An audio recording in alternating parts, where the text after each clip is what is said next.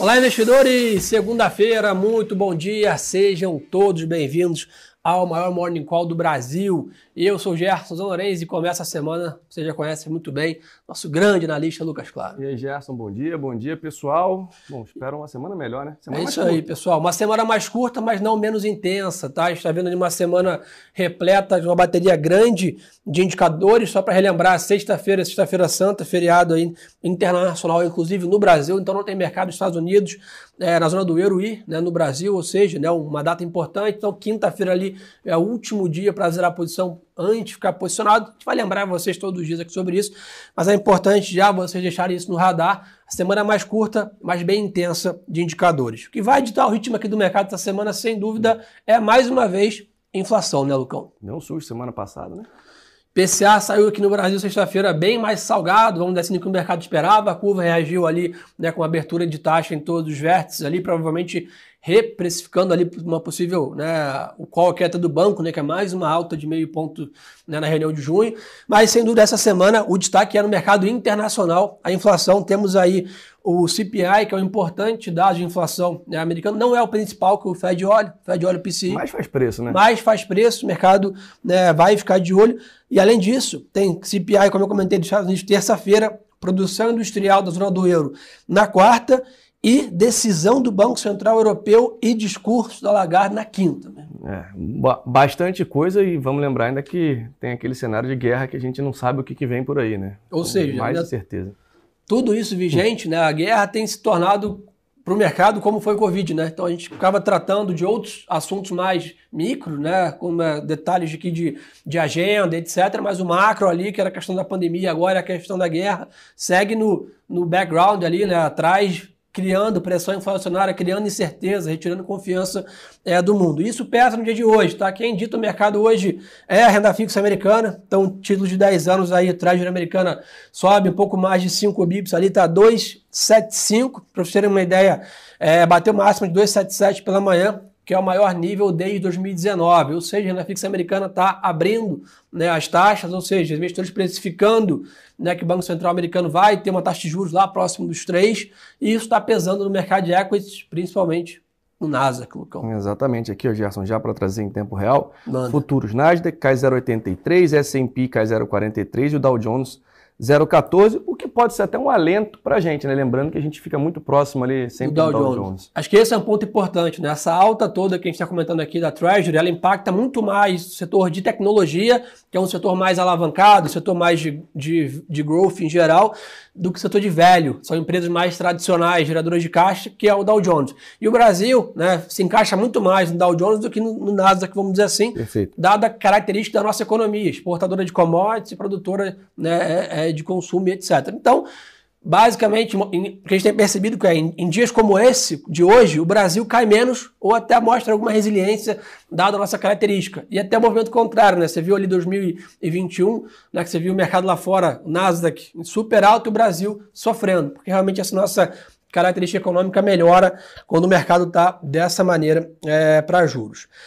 Outro ponto também chama atenção, o mercado de commodities realiza um pouco, isso realmente pode prejudicar a gente, né? então o petróleo cai 2,5, voltando 95 dólares aí o barril, e na era de ferro também né, segue nessa linha em queda com né, novos lockdowns na China, Lucão. É, a gente viu mais uma vez o governo chinês tomando, digamos assim, as rédeas da situação e falando, olha, vamos, aqui quem manda sou eu, então vai ficar todo mundo em casa, para evitar que essa situação piore por lá e a quinta sessão consecutiva de queda do minério. Exatamente. Aí já começa a precificar queda nas commodities, aquela toda situação que a gente passou lá atrás, né, de crise de, de, de, de falta de, de, de, peças para né, do meio do caminho ali, não matéria-prima, mas de fato produtiva. da cadeia produtiva. Obrigado, Gerson, estava me faltando a expressão, mas o mercado começa a olhar de novo um pouquinho preocupado. Acho que boa parte do mercado entende que, dado que a gente já viveu e toda essa questão de, de tempo de quarentena e de, e de força, digamos assim, dessa, dessa nova variante, né? Dessa variante que, que a gente tem agora, mas assim, traz aquele fantasminha, né? Aquela, aquela dor de cabeça que a gente teve no passado e o mercado dá uma, uma ajustada, dá uma acalmada. O que, Gerson, se a gente parar para pensar, e aí olhando para o Brasil, para a gente não seria ruim, né? Dessa aquela realizada, a gente já viu isso na semana passada, demos uma respirada, mas a gente veio praticamente dos 100 né? aos 120 mil pontos, né? E o ponto importante, né? Essa realização das commodities, a gente tem que entender o que é uma realização e se é ou não uma tendência de baixo. Quero dizer com isso, uma realização nas commodities, por um outro lado, reduz uma percepção de maior inflação na cadeia produtiva, Perfeito. como o Lucão falou bem aqui. Então, se a gente vê o minério lá 130, 140 dólares, petróleo nesses patamares de 95, 100, é um patamar saudável, né, onde a Petro e a Vale né, vão gerar bastante resultado.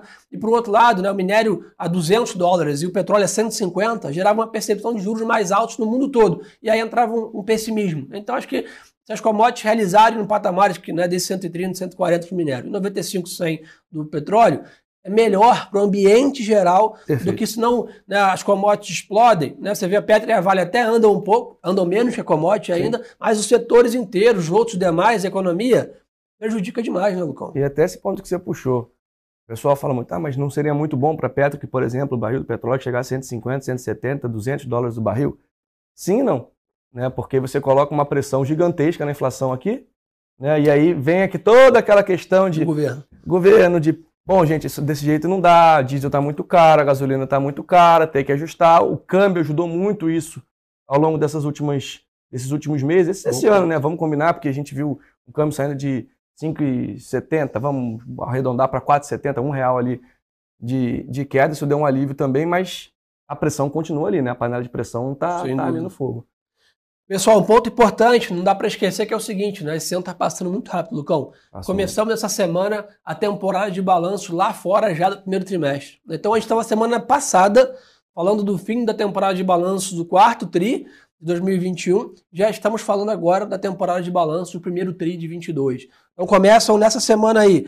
É, na quarta-feira, JP Morgan, Citibank, Goldman Sachs, Morgan Stanley e Wells Fargo. Então os bancos americanos sempre são né, o kickoff ali, os primeiros a divulgar balanço nos Estados Unidos, mas sem dúvida já vai começar a fazer preço. O pessoal já vai ter uma proxy aí dos primeiros resultados e faz preço para caramba resultado nos Estados Unidos. Ah, faz e a gente já viu isso acontecer. Né? Para bancos aqui também. Para bancos aqui também, exatamente. Lá sai o resultado e aí vem alguma situação estranha ou muito boa e aqui também acaba sendo impactado. Então, é, vale a pena ficar de olho. E vale lembrar também, né, Gerson? Os Estados Unidos ele começa um mês mais ou menos antes da gente. Então, isso. Então, assim, só para o pessoal não falar, pô, mas como assim? O cara acabou de divulgar o resultado do, do, do final do, do, ano passado e agora já está divulgando. A gente sempre tem um mês de lagging aí, é, né? Tem sempre um. Boa, pessoal. Então é importante a gente ficar de olho. O Bitcoin segue a dinâmica de aversão a risco lá fora.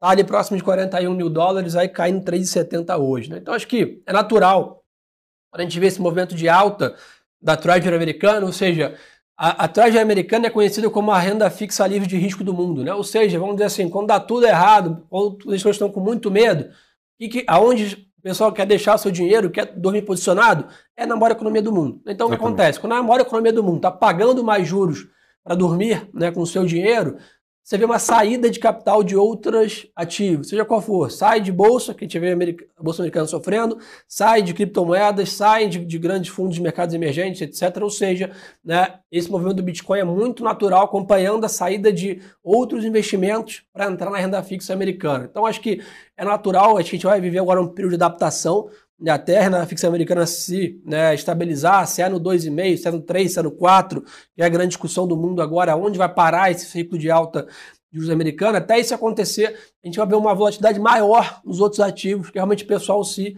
né, realocando né, nos portfólios, né, Lucão? Bom ponto, Gerson, e, e, e, até já trazendo um pouco do, do que a gente viu ao longo dessas últimas semanas, posições é, de posições mais duras, digamos assim, até de pessoas né, até de membros do, do, do FONC que são mais, digamos assim, do Fed, na verdade, que são menos, menos agressivas, né? Ou seja, são menos uh, propícias, não gostam tanto de elevar os juros. É, a gente, esqueci, me, me falha a memória agora, mas, por exemplo, o Bullard é um, é um oposto, né? Ele é extremamente hawkish. Para ele, de fato, os choques de juros teriam que ser mais fortes e mais rápidos para de fato, controlar a economia. Grande, grande mudança na semana passada, você lembrou bem. Né? Exatamente. Né? Quando membro do FED, que ele tradicionalmente ele era bem mais né, conservador, ele acabou mudando de postura, né? reconhecendo uma inflação mais dura nos Estados Unidos e prescreve um ajuste adicional mais forte. Aí o mercado. Aí, quando você olha ele... do outro lado, é exatamente assim. Se até ele, se, a, se até o mais, digamos assim, o mais soft está é tá olhando isso, a situação de fato não está tão tranquila assim. Então, o mercado chacoalhou bastante, mas vale a pena a gente ficar de olho, né, Gerson? Acho É que isso. em algum momento isso se É, ajuda. eu acho que o que vai fazer, até para tirar um pouco do pânico, né, que a gente às vezes, né, parece nesse tipo de mensagem, pessoal, acho que tem dois movimentos aqui. Não sei se todo mundo recorda, quando a gente estava falando um pouco da China, eles sempre falavam que a grande dúvida se era um soft land e um hard land, né? Ou seja, agora na parte de juros dos Estados Unidos é a mesma coisa, né? Só que em vez de ser um pouso é uma decolagem. Mas a ideia é entender, né? Se os Estados Unidos tiver uma alta de juros de maneira suave, né, com uma boa comunicação com o mercado, né, sem grandes surpresas, isso vai gerar um reajuste de portfólio, que é o que está acontecendo. A bolsa cai um pouco, o Bitcoin também, juros recebe mais aposta na renda fixa, portfólios se ajustam, você tem um ano um pouco mais difícil ali e tal, etc. e- Mas você não tem pânico. Você não tem scut break, você não tem era de 10% da bolsa no mês. Então, acho que essa é a grande dúvida. Eu acho que o Banco Central americano vem tendo toda a cautela aí do mundo né, para ter uma boa comunicação, sabe da sua importância aí, né, numa decisão, né, etc. Já teve no passado recente, né, situações onde a comunicação não foi tão clara e o mercado realmente colapsou. Então, acho que é basicamente o cenário base é o mercado se reajustar, não ser um ano tão né, de céu azul, vamos dizer assim, para o mercado lá fora, mas também nada como foi a pandemia, né, vamos dizer assim, ali naquele março do carnaval lá de 2020, o mercado colapsou, né? Ô Gerson, é, é exatamente isso. Acho que é, a gente vai passar por certos momentos que são naturais, são dos, de ciclos econômicos. E a gente está passando por um agora de aperto monetário, digamos assim. Né? Então, É isso. o, o ponto é que não necessário. A gente até tem algumas, algumas situações meio ao longo desses últimos anos, acho que até o Álvaro pode trazer um pouco mais disso, mas, é, por exemplo, né, taxa de juros nos Estados Unidos caindo. Em tese, você teria um dólar mais fraco. Sim. E não foi o que a gente viu ao longo desse, desses últimos dois anos. Então, assim, essas dinâmicas acabaram ficando muito, muito diferentes. Então, vale a pena ficar de olho.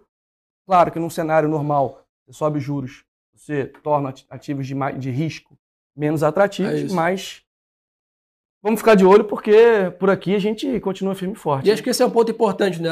Acho que via de regra, né, também, ah, não, vai subir juros nos Estados Unidos, esquece o Brasil. A matemática né, e a história não mostram bem isso, né? Acho que muito mais o Brasil tiver um bom encaminhamento aí da- das eleições, né? Uma, uma percepção de quadro fiscal razoável, estabilizado, o Brasil tem chance de continuar recebendo esse fluxo estrangeiro. É isso que basicamente vai ter mais upside na Bolsa Brasil, talvez do que na Bolsa desenvolvida, né, ou na Bolsa de Tecnologia, por exemplo, a gente vai continuar recebendo esse fluxo. Então, acho que é aquilo que Lucão falou, é, talvez é óbvio que a gente olha as regras, etc., mas o mundo tem apresentado dinâmicas diferentes né, do que as né, tradicionais.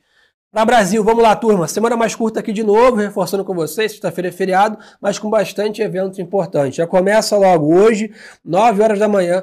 Temos aí Roberto Campos Neto, presidente do nosso Banco Central, discursando em evento. É a primeira aparição dele depois do IPCA da sexta-feira. Então vamos ver como que ele vai sinalizar aí essa visão. O IPCA veio 1,62, né, acima das expectativas, que eram 1,35, se eu não me engano. Né, ou seja, né, ele vai provavelmente se posicionar em relação a isso. Sai volume de serviços né, de fevereiro na terça-feira, vendas no varejo na quarta. né? Deveríamos ter também dados do IBCBR, mas deve atrasar dada a greve de servidores do Banco Central. Então, uma semana importante aqui também. Na parte política, a gente começa a ver cada vez mais notícias sobre isso. A gente tinha avisado vocês que a partir de abril eh, a gente ia começar a ter mais noticiário, mais impacto de preço sobre as eleições. Né, tá se fechando aí, né, quais são os candidatos, quais são os partidos, alianças, que é um ponto importante, né, e já se começa a ventilar quem é o ministro da Economia de cada um, quem é a Casa Civil, que são né, pastas importantes ali do governo. Então apertem os cintos aí, agora em diante, cada vez mais a gente vai falar aqui sobre isso, pesquisas, etc., porque começa a fazer mais preço aqui no Brasil, né, a corrida eleitoral para a presidência no final do ano, né, Lucão? Sem dúvida, Gerson. E, e aí, mais uma vez, né? Empresas ligadas ao, ao governo Tem mais volatilidade. têm bem mais volatilidade. Vamos lá, pessoal, continuando aqui na parte, né, você sempre pergunta, o WZ mostra uma leve alta hoje, está subindo 0,30 ali na manhã, né, até na contramão do mundo, foi como o Lucão falou. A 10 da Vale está em alta aí, 0,40, Petrobras caindo 0,30. Mas não dá muito para balizar essa abertura lá fora, segunda-feira meu volume muito baixo, né, mas provavelmente o Brasil deve acompanhar aí um dia mais morno, pelo menos essa abertura aqui, né, junto com o mercado é, global. O dólar vem realizando um pouco, foi o que a gente falou que era saudável, né, a moeda bateu lá seus 4,60, voltou para 4,70, tá ali se acomodando, a visão do banco aqui para o câmbio final do ano é 4,80. Né? É, A gente ainda continua, talvez ali no curto prazo, vendo um pouco mais de fluxo, mas aí, né, vale lembrar que para final do ano a gente tem eleição no meio do caminho, tem toda uma situação ainda de, digamos assim, de, de guerra, né, que isso pode trazer qualquer uh, cenário lá fora, em, principalmente em relação a commodities, mas também a gente tem um cenário aqui de inflação que ainda dá alguns sustos, como a gente viu na última sexta, então mercado bem apreensivo e, bom, para quem começou um ano próximo de 5,70, 4,80 não ia reclamar. É isso. Pessoal, a parte corporativa também está bem carregada essa semana, já começa que é o seguinte, quarta-feira acontece a importante assembleia da Petrobras, né, que vai né, provavelmente eleger o novo presidente e o novo presidente do conselho, né, vai aprovar, então é importante ficar de olho nisso. O ministro da Economia, né, o Paulo Guedes, recebe hoje representantes da Latam, da Gol e da Azul, que vão questionar o preço dos combustíveis né, e pedir alívio nos impostos aí, né, todo mundo aí está é, tá vivenciando passagem aérea extremamente salgadas, isso vai para a inflação também, né, direto ali na parte de preços. É, PetroRio soltou aí relatório de produção, foram 35 mil barris de óleo por dia em março, um pouquinho abaixo aqui de fevereiro. É, a Cielo fará programa de recompra de até 13 milhões é, de ações e a Cora Saúde de 15,6. Natural aí, as empresas no Brasil não tem tanta essa tradição, mas lá fora é muito comum. Né? Ou distribui dividendo ou aprova recompra. Lá fora é muito mais recompra do que dividendo, aqui no Brasil é até o inverso. Né? É, muito pela questão tributária, né, gente? Perfeito. Turma, esse é um pouco do resumo dessa grande semana aí. Vamos ver se querem saber. Soltem as perguntas aqui turma do Instagram, turma do YouTube aí, muito obrigado. São quase duas mil pessoas com a gente ao vivo. É, esse Morning Call só é desse tamanho, graças a vocês. Então continue aí mandando para os coleguinhas aí no Instagram, é só clicar no avião, jogar para os amigos, começar o dia bem informado. Quem está no YouTube, manda o link nos grupos de WhatsApp aí, Telegram, companhia.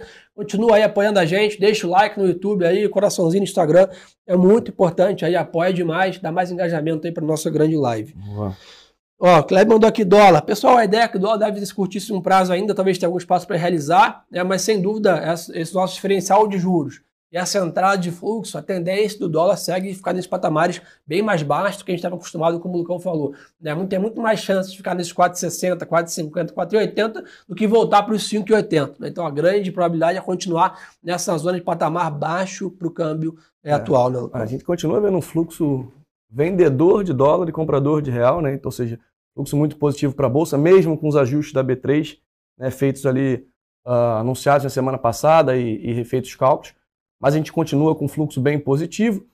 Eu queria chamar a atenção, Gerson, é que assim, é, movimentos muito fortes, como o que a gente viu do dólar, né, e aí hum.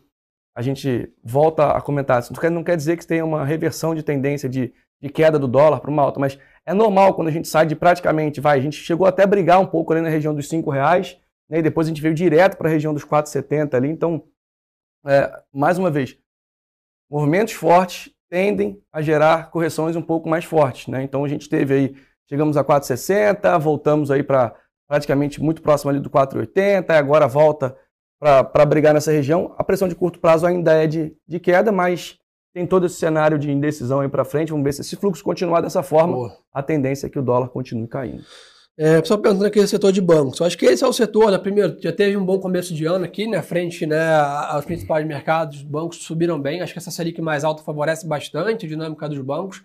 E eu acho que o grande driver aqui para dar essa segunda pernada pode ser nessa semana com a temporada de balanço dos bancos lá fora. Normalmente, né, os bancos aqui têm bastante essa, essa correlação, investidores utilizam, né, pares, né, para analisar o Brasil também. Então, acho que vale a pena ficar de olho nos bancos, sem dúvida. Né? 2021 foi muito ruim para os bancos na performance da Bolsa. 22 fechou um pouquinho desse gap, mas tem um espaço sem dúvida. E lembrando, né, se a investidor estrangeiro continuar entrando no Brasil, é Petro, Vale Bancos e Elétricas que ele compra, onde tem liquidez para ele conseguir operar. Então acho que é um setor para ficar no, no, radar, sem dúvida, setor bancário aí, né, Lucão? Sem dúvida. É, só tem que só tem um ponto aí, né, Jéssica, que a gente já viu algumas vezes acontecendo com o setor, é a CSLL, né? O aumento então, de carga tributária para custear alguma parte do governo. Exatamente, só isso aí que é o fantasma desse, desse setor, mas tirando isso, é, como a gente até falou no ano passado, né, Gerson, acho que a gente estava no final do ano, a gente comentava isso, falava, olha, todo mundo andou e só os, ban os, bancões, digamos assim, né, os bancos mais tradicionais que não tinham performado, e aí com esse ano a gente vê uma performance muito positiva desses bancos. Não me recordo de cabeça aqui, mas tenho certeza que o setor financeiro, principalmente Itaú, o Bradesco, a Santander tiveram performances aí muito boas no, no, ao longo do início do ano. Estou perguntando se o índice deve abrir de gap de baixa hoje. Imagino que não, tá? Acho que talvez pode até abrir em é, queda é, ali, mas. Aquele gapzinho é, pequeno, mas nada de, relevante. de meio por cento ali, nada de que faça grandes visões. Acompanhando todo mundo está fazendo lá fora. E no Brasil não teve nenhuma mudança grande, vamos dizer assim, né, ao longo do final de semana. Ô, turma, então acho que por esse começo de semana é só um recado muito importante aqui. Acompanhar a gente também lá no Instagram, turma. Aí aqui, ó, Gerson Zonorenzi e Lucas.m Claro. Parada obrigatória aí, solta link do podcast, solta cadeira semanal, carteiras recomendadas, projeção de câmbio, inflação, muito mais conteúdo com mais tempo aqui, dado que esse nosso encontro tem o objetivo de ser rápido e eficiente na sua manhã. Né? Boa. Pessoal, obrigado aí pela audiência. Vou passar lá, posso correr? Claro, o Lucão vai encontrar vocês na sala daqui a pouquinho. A gente se vê amanhã cedo, sem dúvida, aqui de manhã. De novo, uma boa segunda-feira de trades a todos. E lembre-se que o melhor ativo é sempre a boa informação.